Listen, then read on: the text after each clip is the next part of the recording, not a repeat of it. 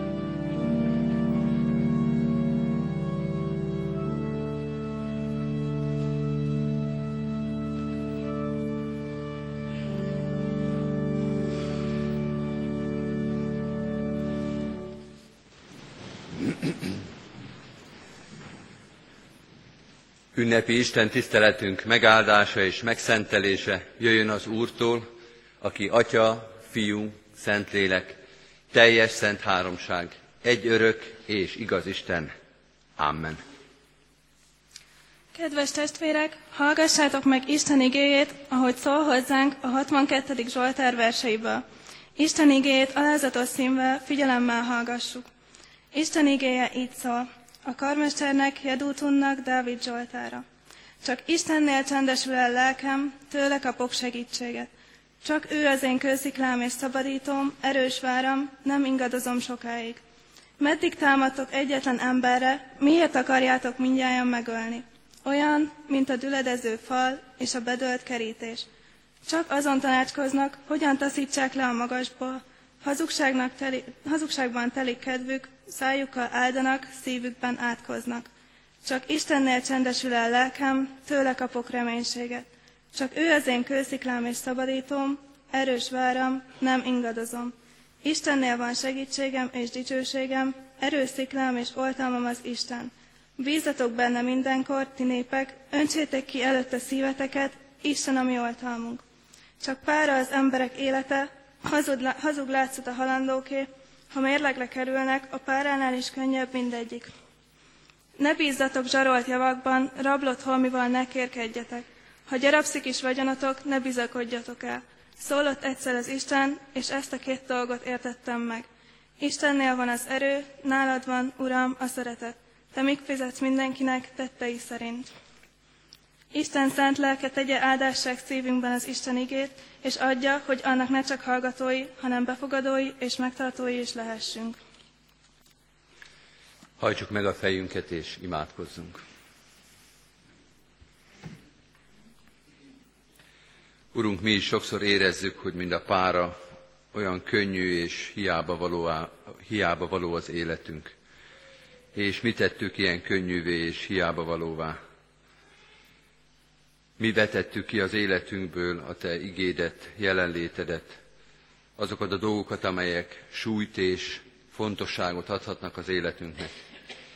Hány lázadás, hány hűtlenség, hány méltatlanság van az életünkbe. Mégis itt vagyunk előtted, mégis eljöttünk a Te házadba. Eljöttünk, hogy halljuk a Te igédet, eljöttünk, hogy az Úr asztalához járuljunk megvalljuk néked a méltatlanságunkat, azt a sok-sok dolgot, amelyen a te munkád és evangéliumod ellen dolgoztunk. Mert ez van az életünkben, a természetünkben, az indulatainkban. Sokszor ez van a kiérlet gondolatainkban is. Bocsáss meg nekünk minden hűtlenséget, minden méltatlanságot, minden hiába valóságot. Bocsáss meg, hogy sokszor nem dicsőítették a Te nevedet miattunk, hanem káromolták, hanem gúnyosan nevettek rajtad, hanem ránk mutogattak a te egyházadra, annak erőtlenségére, szakadozottságára, bűneire, és kérkedve kérdezték, hol van a mi Istenünk, hol van az igazságos Úr, hol van a szerető Isten, hol van az ő evangéliuma. Bocsáss meg minden hűtlenséget és elszalasztott lehetőséget, elrontott szolgálatot, rossz tanúbizonyságot bűnvallással állunk előtted, de reménységgel is, hogy te nem csak megbocsátod a bűnt, de alkalmassá is tehetsz minket a szolgálatra.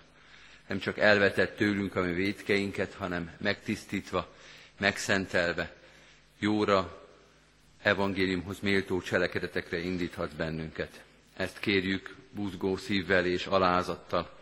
Tégy minket a te eszközeiddé, igaz és jó profétáiddá, apostolaiddá, akik hirdetik a Te igédet, minden hamisítás, minden önzés, minden önérdek nélkül. Tisztítsd meg az életünket, egy házunk, egy házad életét, hogy dicsőséget szerezzünk a Te nevednek. Köszönjük, hogy hittel és reménységgel kérhetjük ezt. Köszönjük, hogy van tapasztalatunk arra, hogy a Te lelked megváltoztathatja a mi emberi életünket, megtisztíthatja bűneinket, Köszönjük, hogy sok-sok bizonyság van az életünkbe, a Te jó téteményeidről, ajándékaidról. Így jöttünk most is ide. Biztosak vagyunk benne, hogy Te neked elkészített üzeneted van számunkra. Hogy Te vagy ennek az asztalnak a gazdája. hogy nem csak emberi találkozás az, ami itt történik, hanem mindenek felett a veled való találkozás áldott alkalma. Szólalj meg hát a szívünkbe, egyen-egyenként, a gyülekezet, a gyülekezetek, az egyház, az egyházak szívében, hogy te légy ott a középpontba, és általad és miattad egymás felé is tudjunk közeledni. Így kérünk áldást most erre az Isten tiszteletre, az összes Isten tiszteletre ebben a városban, amelyen a Te nevedet segítségül hívják, és a tőled való és az általad való egységért imádkoznak. Krisztusért, ami Urunkért kérünk, az egyház uráért. Áldj meg minket jelenléteddel. Amen. Kedves testvérek, készüljünk az ige hirdetésre a 301. dicséretünkkel. Az első verszakot énekeljük, új világosság jelenék, ó tévejgés csendesedék.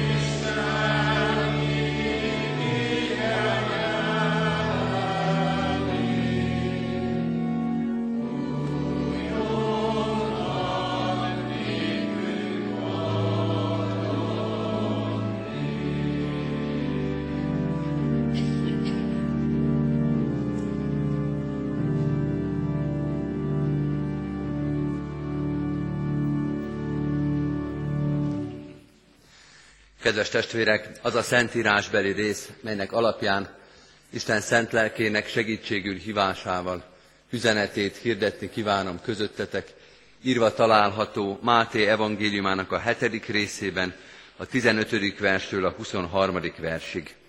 A bibliai részt és annak magyarázatát ülve hallgassa meg a gyülekezet. Máté evangéliumának a hetedik részében a 15. verstől így szól Isten igéje hozzánk. Óvakodjatok a hamis profétáktól, akik juhok ruhájába jönnek hozzátok, de belül ragadozó farkasok. Gyümölcseikről ismeritek meg őket. Tüskebokorról szednek-e szőlőt, vagy bogácskóróról függét? Tehát minden jó fa jó gyümölcsöt terem, a rossz fa pedig rossz gyümölcsöt terem. Nem hozhat a jó fa rossz gyümölcsöt, rossz fa sem hozhat jó gyümölcsöt. Amelyik fa nem terem jó gyümölcsöt, azt kivágják és tűzre vetik. Tehát gyümölcseikről ismeritek meg őket. Nem mindenki megy be a mennyek országába, aki ezt mondja nekem, Uram, Uram, hanem csak az, aki cselekszi az én mennyei atyám akaratát. Sokan mondják majd nekem a manapon, Uram, Uram, nem a te nevedbe profétáltunk-e, nem a te nevedbe űztünk-e ki ördögöket, és nem a te nevedbe tettünk-e sok csodát és akkor kijelentem nekik, sohasem ismertelek titeket, távozzatok tőlem, ti gonosz tévők. Hogy tudtuk ezt a napi igét az ökumenikus imahét végére eltalálni? Ökumenikus imahét alkalmait zárjuk most, minden felekezet a saját templomába, de ezt megelőzően egy hétig éppen a mi templomunkban különböző keresztény felekezetek jöttek el, nem csak az ige hirdetők, hanem a gyülekezeti tagok is, és hallgattuk egymás ige hirdetését. Nem reformátusok voltak, általában az hirdetők egy volt a hat hirdetőből, katolikusok, görög katolikusok, evangélikusok, baptisták. Most pedig mit olvasunk? Bárány bőrbe bújtatott farkasok, hamis proféták, akik hamisan hivatkoznak Krisztusra. Biztos vagyok benne, kedves testvérek, hogy amikor még nem ökumenikus imahetet szerveztünk, akkor a felekezetek ezeket az igéket vagdosták egymás fejéhez, vagy így hivatkoztak a másikra, hogy ők a hamis proféták. Ők azok, akik torzítva hirdetik az Isten igéjét. Ők azok, akik most ugyan azt mondják, Uram, Uram, de a végén majd Krisztus azt fogja nekik mondani, sohasem ismertelek titeket. Nehéz feladat pont ezen a napon erről az igéről prédikálni, de nyilván nem tanulság nélküli. Először is oldjuk fel azt a kényszert, ami a felekezeteket nyilván sokáig megtévesztette, biztos most is megtéveszti, hogy itt felekezeti kérdésről legyen szó, és azt az igét, amit most itt felolvastunk Máté evangéliumából, az egyértelműen a felekezeti viszonyokra értsük. Tehát, hogy a felekezetek határai szabják meg azt, hogy hol vannak az igaz és a hamis proféták, az igaz és hamis igehirdetők, és mely felekezetek azok, amelyek joggal hivatkoznak Krisztusra, és őt hirdetik, és melyek azok, akik csak hivatkoznak rá, de tulajdonképpen az önmaguk dicsőségét keresik. Ne menjünk bele ebbe a zsákutcába, sőt, próbáljuk meg alapvetően magunkon kezdeni ezt a történetet, és saját magunkra kérdezni rá, amikor az ige hirdetésről, nem a lelkész ige hirdetésről csak, hanem az ige képviseletéről, az egyházak által képviselt isteni igéről beszélünk. Kemény kritika van ebben az igében, nyilván érdemes átgondolni a saját helyzetünket és gyakorlatunkat is. Miről beszél itt tulajdonképpen Jézus a hegyi beszédben? Két konkrét dolgot említ.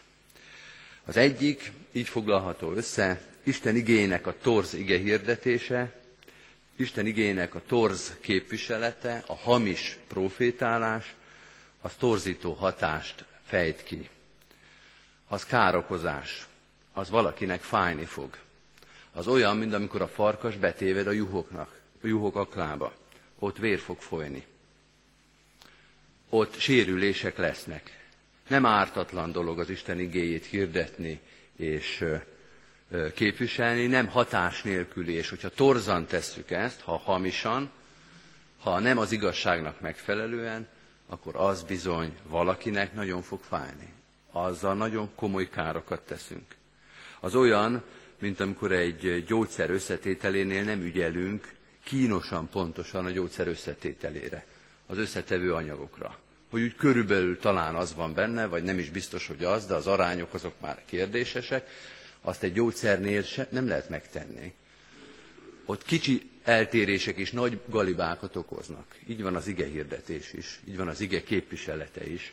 Azt nem csak úgy körülbelül, azt nem csak úgy nagyjából, nem csak úgy emlékezetből, ott mindennek pontosnak kell lenni, mert különben nagy galibákat okozhatunk, és, mondja Jézus, ez ítélet alá esik. Ha melyik fa nem teremi jó gyümölcsöt, azt kivágják és tűzre vetik.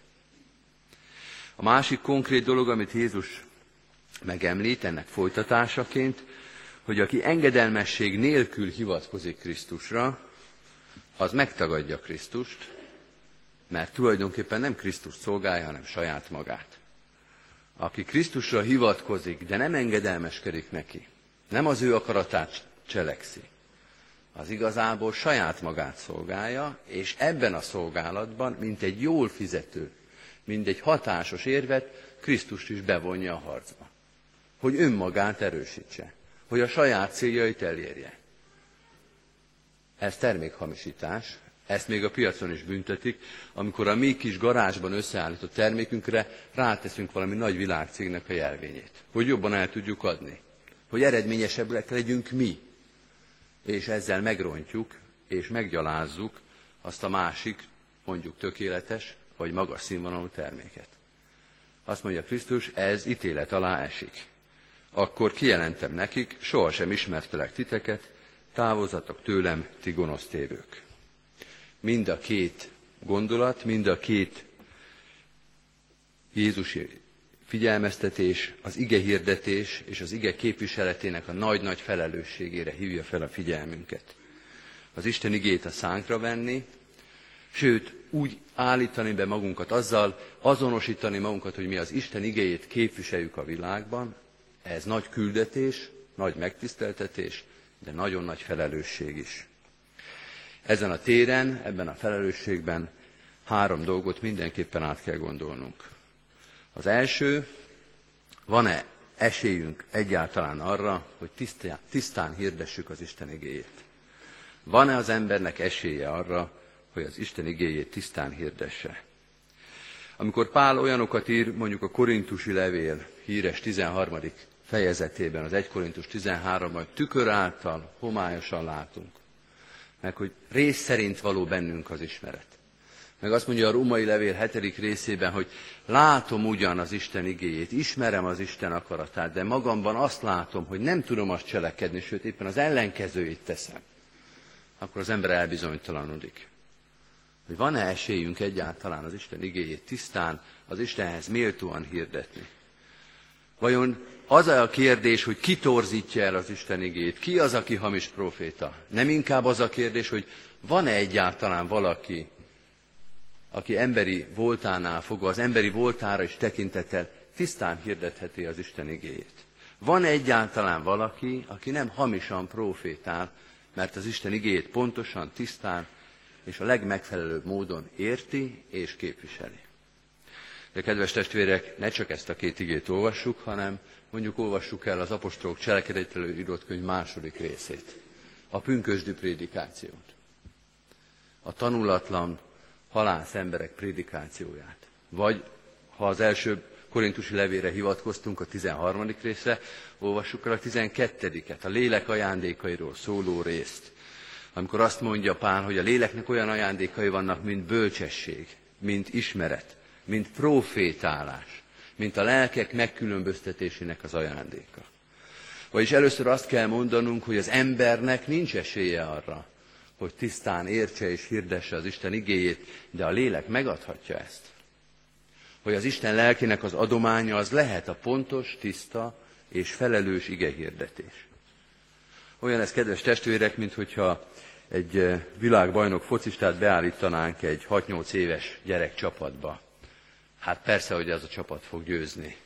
Persze, hogy ők rúgják majd a legtöbb gólt, de nem azért, mert a gyerekek olyan ügyesek meg jók, mert nyilván a másik csoportban is vannak jók hanem a világbajnok miatt. Mert az ő csapatukban játszik a nagy, a világbajnok, a világ híres focista.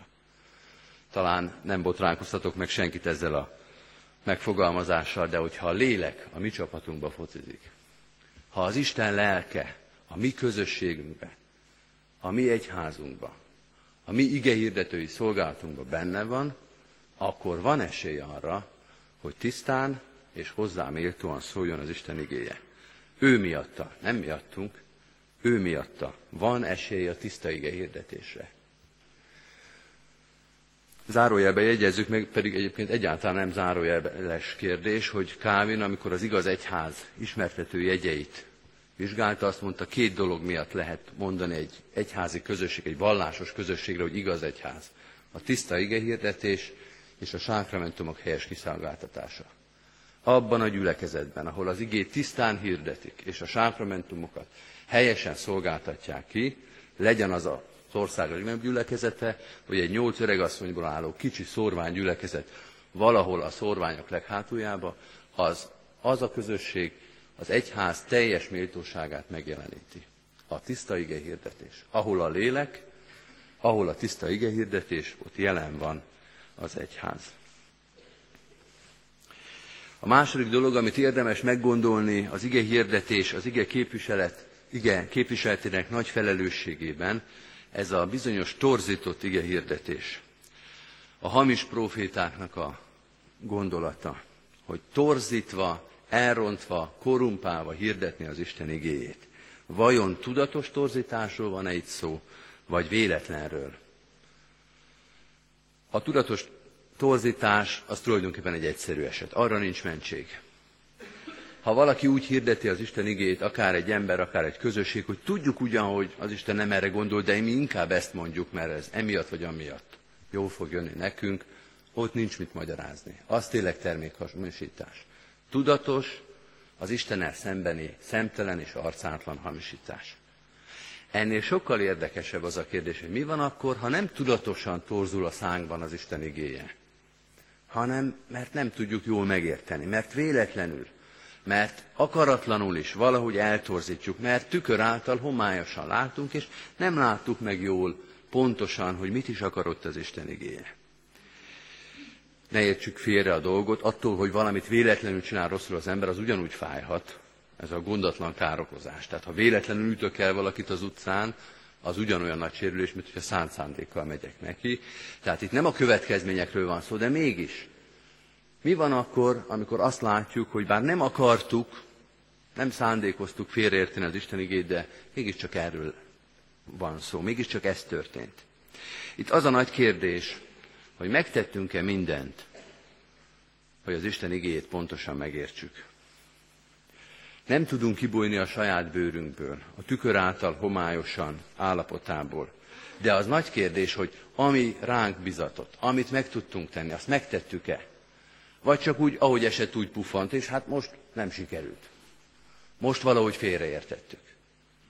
Az Isten nem biztos, hogy azt kéri majd számon rajtuk, hogy mindig pontosan értettük-e az ő üzenetét, de az biztosan számon kéri, hogy megtettünk-e mindent annak érdekébe, hogy ne tévedjünk. Mik a lehetőségeink? Két fő lehetőség van, amiről most nem fogok beszélni, annyira egyértelmű és annyira erősen gyakoroljuk is, ez az epiklézis, a Szentlélek segítségül hívása.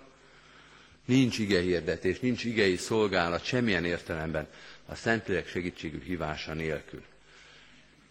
Most is úgy kezdtük az ige hirdetést, az a szentírásbeli rész, amelynek alapján Isten szent lelkének segítségül, hívásával üzenetét hirdetni kívánom közöttetek. Így indul az ige hirdetés. Tehát ez a legfontosabb, hogy segítsen a pontos megértésbe az ige ismeret, a kressz szabályának az ismerése a közlekedésnél, annélkül nincs balesetmentes közlekedés, de én most mondok két másik dolgot, ami talán aktuálisabb, vagy pontosabban most jobban odafigyelhetünk rá. Az egymás hite által való épülés. Ez az ökumenikus imahét. Amikor hallgatunk sokféle igényhirdetést, de most meghallgatunk katolikus, görögkatolikus, baptistát, evangélikust, hogy ti ezt hogyan értitek, ti hogyan gondolkodtok erről. Hogy a ti igehirdetésetek tükrébe hagy nézzük meg a mi saját megértésünket.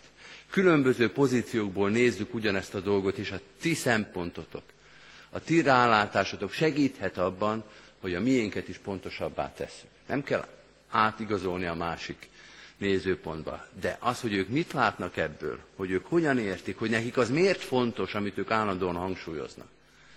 Ez segíthet a saját ige értésünk erősítésében és tökéletesítésében. És ez történik ilyenkor, amikor egymás ige hirdetését hallgatjuk. Olyan ez, mint a tanulmányi kirándulás. Hogy elmegyünk, vagy ide hívjuk őket vendégként, és megnézzük, hogy ők hogyan csinálják, hogy mi jobban csinálhassuk a saját dolgunkat. Ez egyik lehetőség, egymás hitének a figyelme és egymás hite által való épülés, és a másik az úrvacsorai közösség. Mert meg van terítve az úrasztala, az azt jelenti, hogy itt Krisztus a házigazda, és amikor az ő asztalánál vagyunk, amikor ő a házigazda ebben a templomban, akkor azt is várhatjuk, hogy tisztítsa meg a látásunkat, a vele való közösség. Nagy fájdalom az testvérek, hogy erre az utolsó alkalomra szétrebbenünk a saját templomainkba. Hogy nincs a keresztény felekezetek között a nagy számokat tekintve a közös úrvacsorázás. Mondjuk ki, a katolikusok és a protestánsok között nincs közös áldozás és nincs úrvacsorai közösség, sok vegyes felekezetű családnak régi-régi nagy fájdalma ez, hogy ezt nem tudjuk megoldani. Ez még talán előttünk van de mégis külön-külön is átélhetjük azt, hogy amit észre nem tudtunk felfogni, azt a Krisztussal való közösség segít megvilágosítani. Hogy Krisztus jelenléte olyan eredményeket is elhozhat az életünkbe, amit semmilyen bölcsességgel, semmilyen ügyes szervezéssel nem tudtunk magunk elérni. Meg van terítve az úrasztala. Jöjjetek testvérek, adjuk meg magunknak ezt az esélyt, hogy amire észsel, megismeréssel, tudással nem tudtunk eljutni, pedig megtettünk mindent, ugye megtettünk mindent, az Krisztus jelenléte, áldása, a megtöretett test és a kiontatott vér, azt nekünk ajándékozza. Tisztítsa meg hát az igeértésünket, az igehirdetésünket, egész életünket a megterített úrasztala. Készüljünk az úrasztalához a 390. dicséretünkkel. 390. dicséretünk első két verszakát énekeljük. Erős már a Istenünk, jó fegyverünk és pajzsunk.